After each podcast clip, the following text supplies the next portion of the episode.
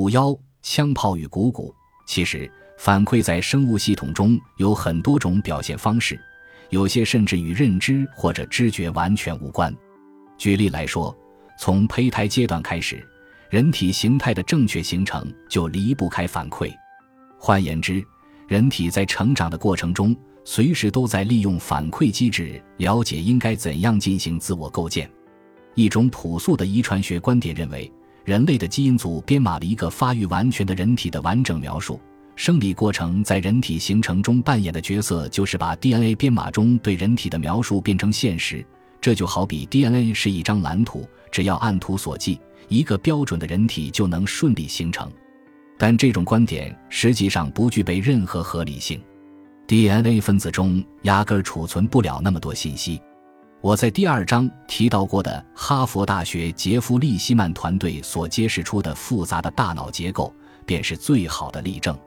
基因组储存的信息不足以涵盖如此复杂的系统，因此，大脑结构一定是在发育过程中被习得的，而反馈正是这个过程的必要一环。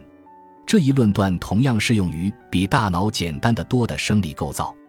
曾对先天遗传与后天环境的影响做过大量著述的心理学家史蒂芬·平克对此有绝佳的说明：负责决定股骨构造的基因不可能规定好股骨头的精确形状，因为股骨头需要与髋臼结合，而髋臼的形状是由其他基因决定的，并且受到营养状况、年龄以及其他意外因素的影响，因此。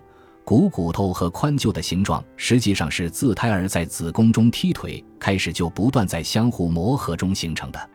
类似的，决定晶状体形状的基因不可能知道后面的视网膜会离它多远，反之亦然。因此，婴儿的大脑一定配备了一个反馈环路，能参照视网膜成像清晰度的信号来减缓或者加快眼球的发育速度。最早探索反馈机制应用的美国数学家诺伯特·维纳，曾在第二次世界大战时期发明出一套高射炮自动瞄准和射击的技术。他在我们理解反馈控制系统的过程中发挥了重大作用。维纳发明了“控制论”这个术语，用来概括物理过程、管理物理过程的计算以及各部分之间的通信三者的结合。其词根源自希腊语中表示舵手、管辖者。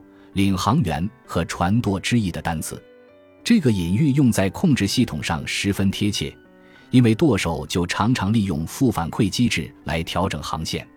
船只向左舷偏移，则转舵向右，反之亦然。维纳意识到，负反馈机制不仅适用于生物，同样适用于科技。他将自己的开创性论文定题为《控制论：在动物和机器领域中的控制和通信》。他将如下情境界定为负反馈：反馈到控制中心的信息倾向于阻止被控制量向控制指标趋近。维纳和同事们早前便已提出，目标这个概念本身就离不开某种形式的负反馈。既然定下了一个目标，就需要把已获取的成就与目标进行比对。